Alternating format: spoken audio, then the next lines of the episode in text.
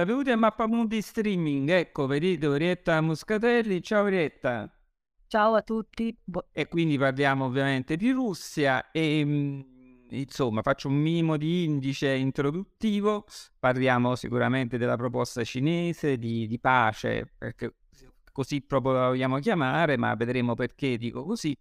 Poi il discorso di Putin che ha fatto in Parlamento e poi insomma ricordiamo oggi siamo proprio a un anno esatto dall'inizio della guerra in, in Ucraina e vi ricordo poi se trovate il sito di Limes l'editoriale di Lucio Caraccio sulla stampa proprio in occasione di un anno di guerra con le tre dimensioni del conflitto. Ma veniamo a noi Orietta, allora io comincerei subito dal um, piano di pace che però direi che è sbagliato di definire un piano di pace, comunque insomma il progetto in 12 punti della Cina, che ne pensi?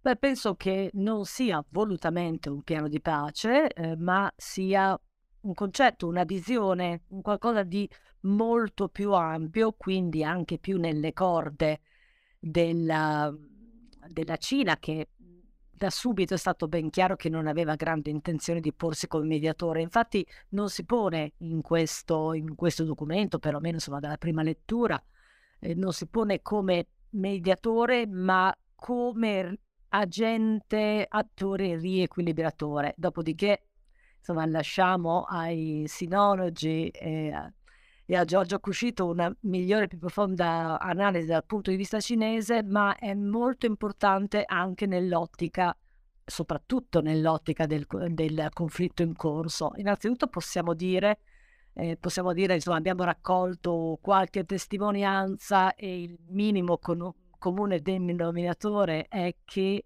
eh, c'è stata un'ampia discussione anche con la Russia eh, su questo documento, non tanto su come poteva essere alla fine, perché la Cina alla fine decide, ma insomma la Cina sulle questioni ucraine chiaramente non può non consultarsi con la Russia e ci sono questi due punti. C'è stata la missione no, del capo degli esteri del Partito Comunista che ha fatto questo giro in Europa e è andato appunto a Mosca, ha parlato non solo con, con Lavrov che è il suo diciamo corrispettivo, ma anche addirittura no, con Putin, se non sbaglio.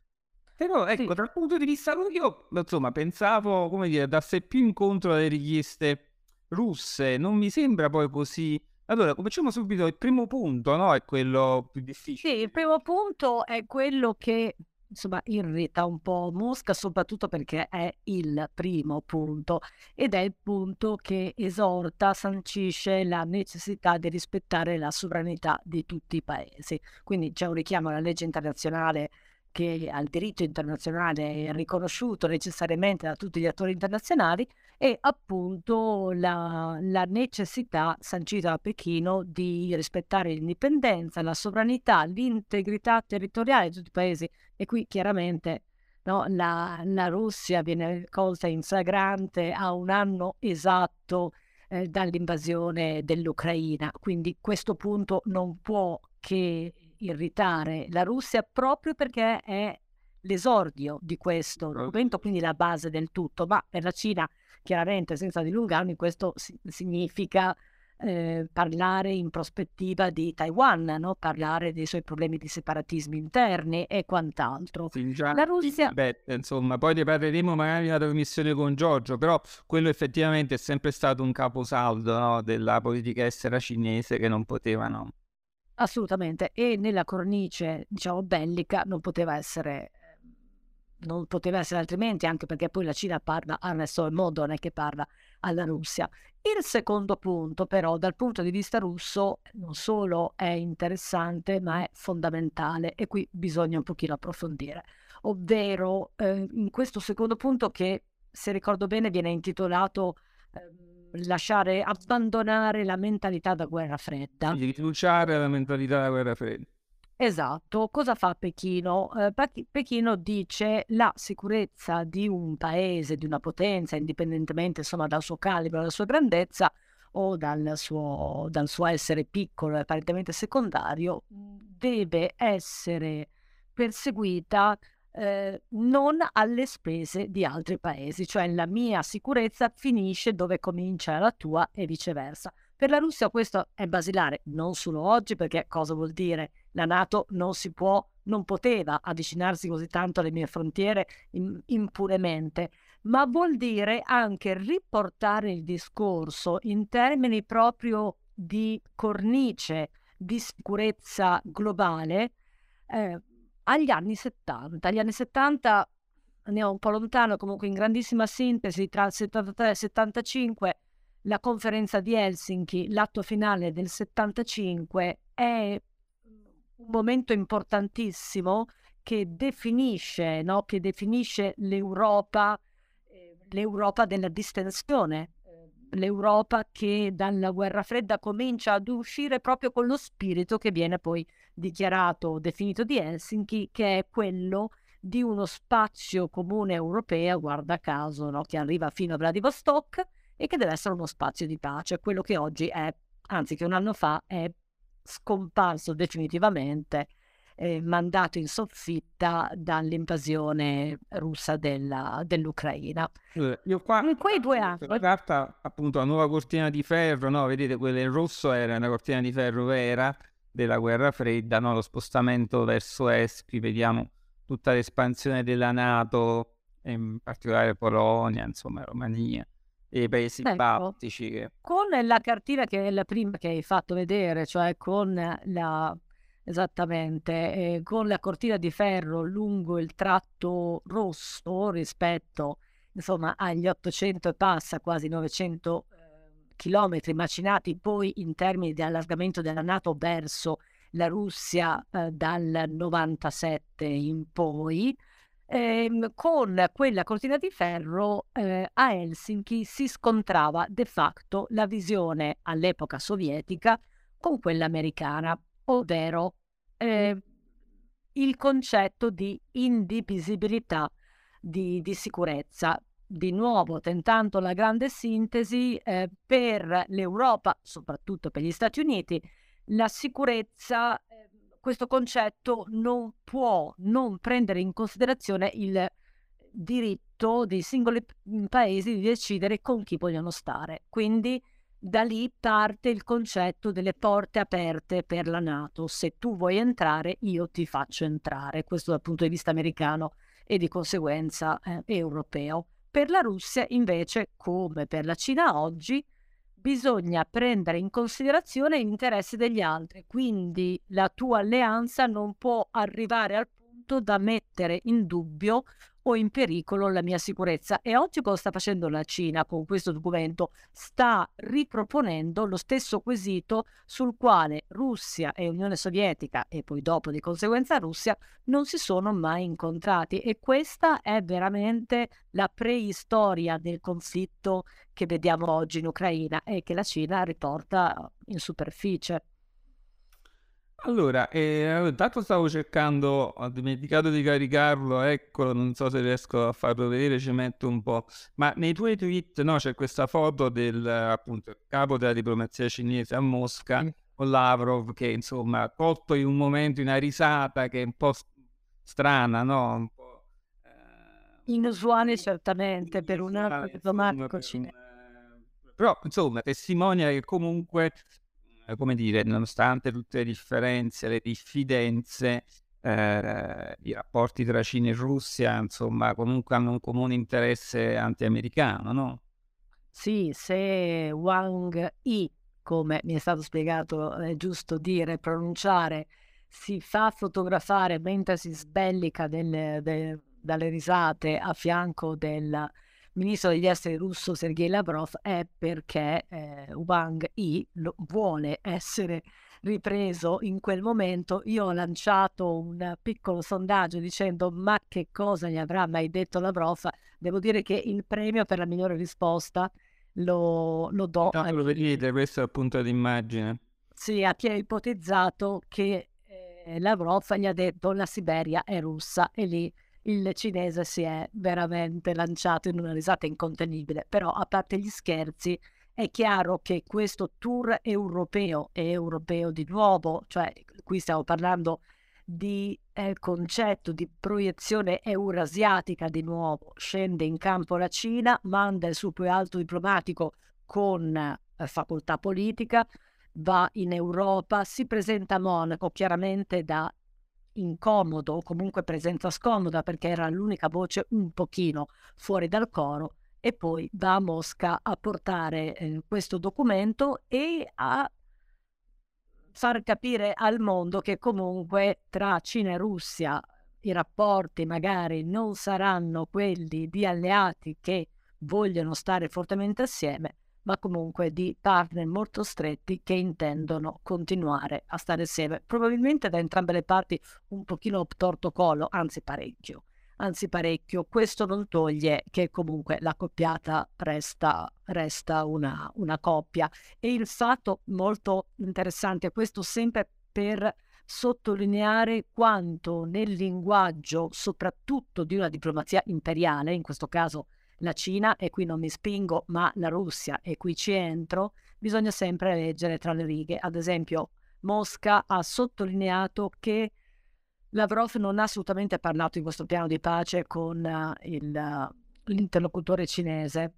Cosa significa? Significa che ci ha parlato Putin, quindi che il discorso su questo documento, su questo piano che non è un piano di pace, ma che è una visione di possibile pace lanciata dalla dalla Cina, tra l'altro poche ore dopo il voto di una risoluzione ONU che l'Ucraina voleva molto più dura, che l'Ucraina è stata spinta a limare nei toni per togliere le parti più spigolose, insomma, in modo un po' scomposto, ma che si sta articolando, stanno scendendo in, in campo eh, più apertamente, in questo caso la Cina davvero va registrato, ma ci sono vari movimenti un po' più carsici eh, verso la, la necessità comunque di prendere atto che questo conflitto difficilmente potrà essere risolto con una definitiva, palese e quindi decisiva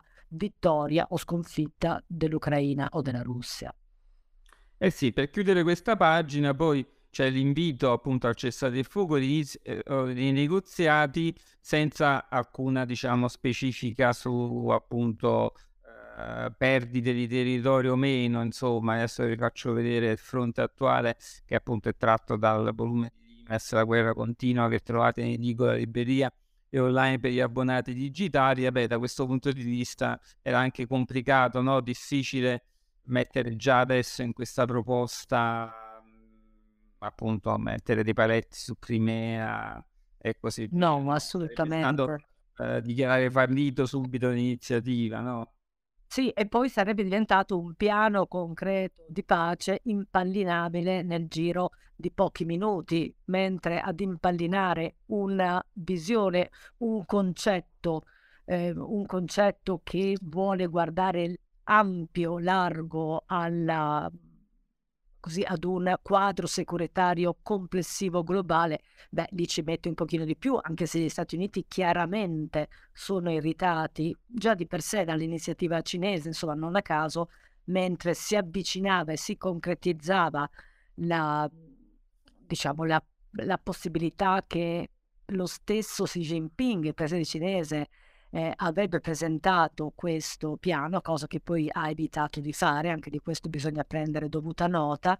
Comunque, a mano a mano gli Stati Uniti hanno eh, cominciato a mostrare una, un forte scetticismo e, e si sono moltiplicati anche gli attacchi, oggi tra l'altro sottoscritti anche apertamente dalla, da varie voci in Europa eh, sul fatto che la Cina starebbe valutando o si starebbe eh, attrezzando per fornire aiuti militari diretti e letali alla Cina sotto forma di droni in particolare. E sono tutta una serie di attacchi proprio per diciamo controbilanciare questa, questa iniziativa diplomatica politica o strategica sul lungo corso cinese e, e quindi in qualche modo un po' depotenziarla, comunque puntellarla in senso opposto anche per non far apparire un mediatore, insomma, equidistante, ecco, su questo sicuramente. Adesso vedremo, vedremo un po' di reazioni, magari ci torniamo appunto con Giorgio Buscito per il punto di vista cinese, no? Orietta, poi magari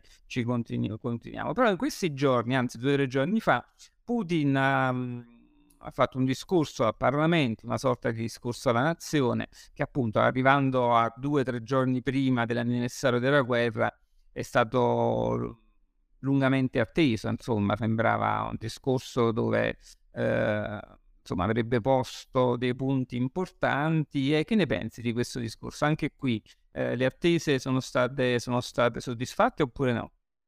Allora, le attese, le aspettative, le previsioni occidentali certamente no.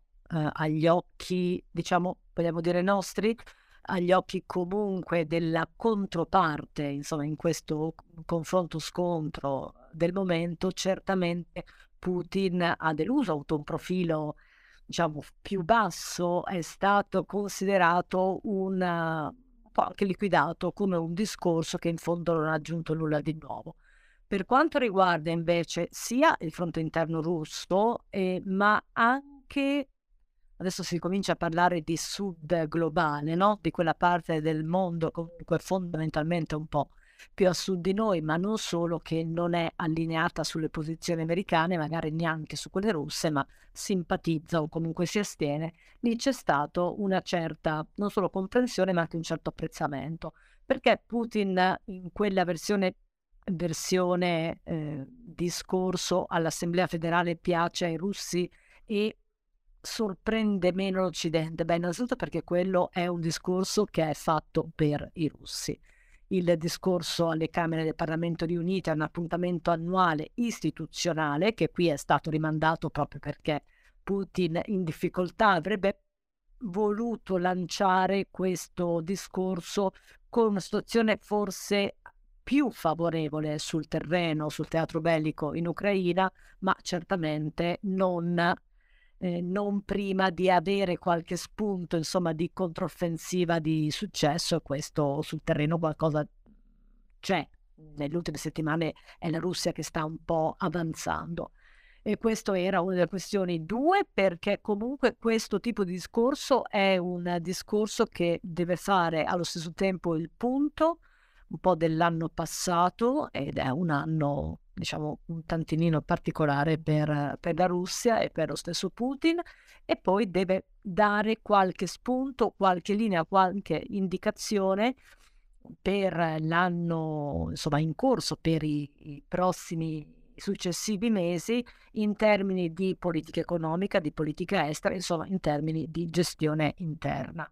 E questo Putin l'ha fatto, l'ha fatto in modo convincente, è tutto da vedere, vedremo tra qualche anno, però fondamentalmente il messaggio a livello economico, ma allo stesso tempo politico, è stato eh, con questa cesura eh, dall'Occidente, dall'Europa e anche dal mer- nostro mercato di riferimento sino a un anno fa, malgrado le presenti sanzioni, noi abbiamo fatto una scelta che può diventare adesso un'opportunità e quindi ha lanciato anche tutta una serie di ordini, di indicazioni concrete per lo sviluppo eh, dell'interno dell'economia, cioè per tentare di fare quello che la Russia nel ventennio putiniano non è mai stata in grado di fare e questo è stato il vulnus strategico forse più grande di Putin, quello di non aver saputo industrializzare e sfruttare la ricchezza dei primissimi anni 2000 per lanciare la diversificazione economica.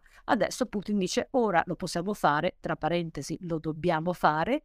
Chiaramente in questo momento la Cina eh, sta riempendo il mercato russo eh, di tutti quei, quei beni di consumo che non stanno arrivando e in questo insomma c'è una, un trarre il dado che Putin ha molto sottolineato come opportunità. Poi lui si è presentato, questo è altrettanto importante, velocemente, si è presentato in una insolita forma fisica, addirittura è arrivato sorridendo, insomma non c'è molto da sorridere, ma era un Putin abbastanza delle buone grandi occasioni e questo è piaciuto molto a tutti i dignitari presenti e ha in qualche modo eh, anche rincuorato un'opinione pubblica che insomma guarda questo leader un po' senescente e comincia a chiedersi dove sarà domani e dopodomani. Complessivamente, insomma, il Putin iperpatriottico, il Putin fatale, che a noi sembra un po' un disco rotto nelle sue invettive contro l'Occidente, invece eh, dentro a presa, a presa e quindi e questo, non allora, possiamo trattarlo come un discorso di poca importanza. Allora, intanto sì, volevo sottolineare appunto l'importanza di quello che dicevi, cioè il fallimento, direi, economico di Putin perché ha beneficiato per anni di alti prezzi del, degli idrocarburi, del petrolio e quindi la crescita economica russa è stata tutta no, legata alle esportazioni di idrocarburi e non alla costruzione di un tessuto industriale locale che è la grande assente, grande mancanza che ha la Russia, insomma, fin dei tempi appunto sovietici, no, dove il sistema industriale era assolutamente fallimentare. Però l'altro aspetto che tu appunto sottolineavi, quello un po' che a noi interessa di lungo periodo, e c'è questo solco anche culturale no? che si sta sempre più eh, marcando tra Occidente e Russia, no? proprio sul piano dei valori. Lui insiste sempre molto su questo, um, su questo tema, anche insomma, l'invettiva contro i diritti no? LGBT in, in Occidente, che ovviamente è rivolto, come dicevi, a pubblico interno. E, e, proprio questo però forse al di là, insomma, al di là del fatto che sappiamo la passione di Putin per la storia e per questi, no, eh, rimarcare questa grande insomma, questi grandi movimenti storici a cui lui si ispira, no? agli zar, alla differenza dell'Occidente. Però il problema è che questo solco si apre anche nella popolazione, cioè sono discorsi che fanno presa nella popolazione russa e che quindi nel lungo periodo renderanno sempre più difficile il riavvicinamento tra russi e europei occidentali. Che dici? Beh, dico che sì, Putin insiste su tasti su cui spinge da parecchio tempo, quantomeno da un decennio in modo progressivamente più determinato e corrisponde, diciamo, è, il, è la parte culturale identitaria, quindi che riguarda la società russa e la collettività russa, eh, nello stesso modo in cui adesso tenta di farlo con l'economia. Lo ha fatto e lo sta facendo anche con più successo. Eh, questo potremmo chiamarlo un processo di insularizzazione della, della Russia perché se tu hai una cesura rispetto all'Occidente devi anche, eh, devi anche dare dei parametri culturali dico di sovranità russa come invece dice Putin, ma di specificità russa che ti permettano di avvalorare la rottura. E quindi lui continua a dire, presidente russo, io non reclamo l'eccezionalità della Russia e invece la reclama.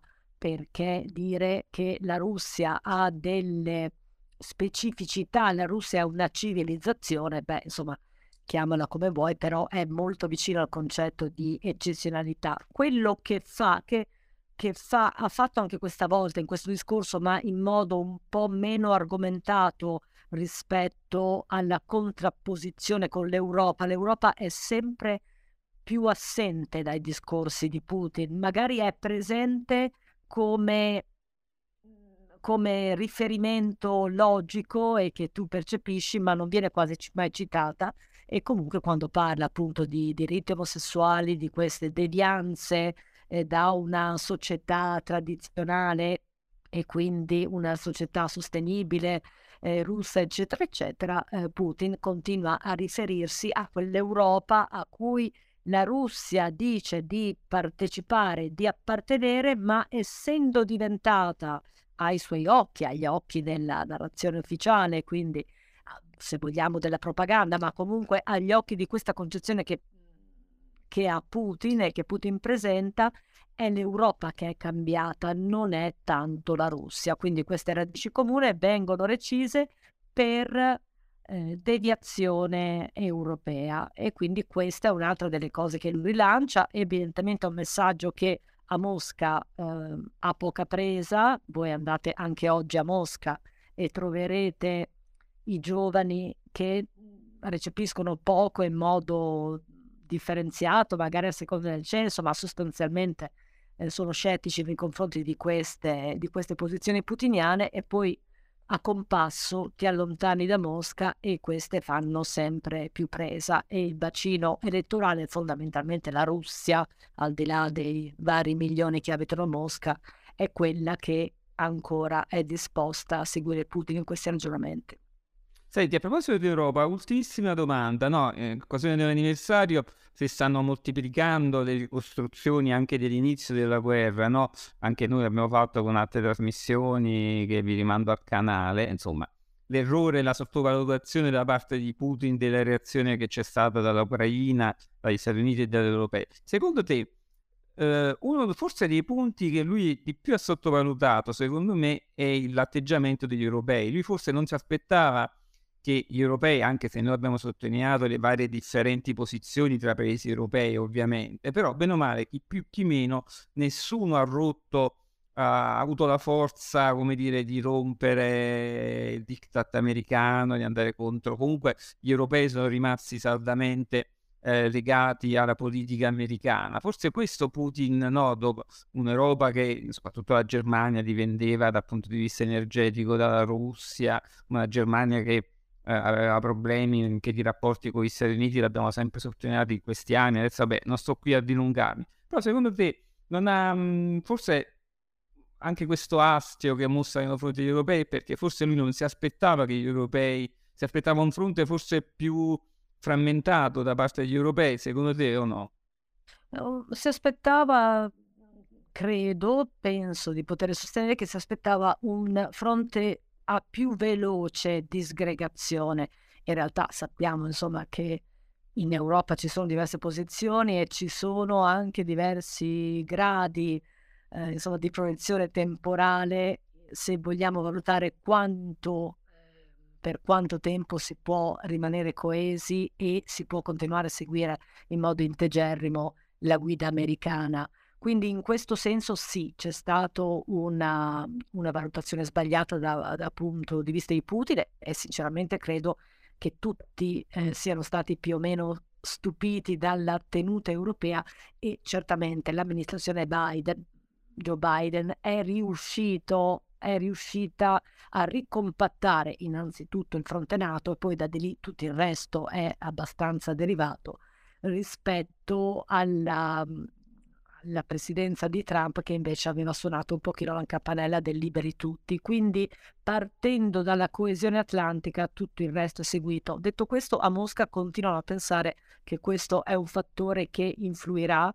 Eh, anche a brevissimo termine e probabilmente su questo eh, sono confortati anche da una serie di indiscrezioni che se non sono un diversivo, insomma, ci stanno dicendo da varie fonti quotidianamente, eh, fonti americane, che eh, la stessa amministrazione Biden sta mettendo in guardia gli ucraini ehm, rispetto alla evidenza che questi aiuti militari e sostegno in generale non possono essere senza fine. Diciamo che a mano a mano che ci si avvicinerà verso la scadenza elettorale americana del 2024 è molto eh, facilmente ipotizzabile che anche gli americani allentino eh, questa presa e questo supporto militare così forte, però insomma stiamo parlando di tempi ancora relativamente lunghi che lasciano aperti diversi scenari. Vabbè, li affronteremo ovviamente nelle prossime trasmissioni. Io Retta ti ringrazio, buon lavoro e alla prossima. Grazie a te e ciao a tutti, alla prossima.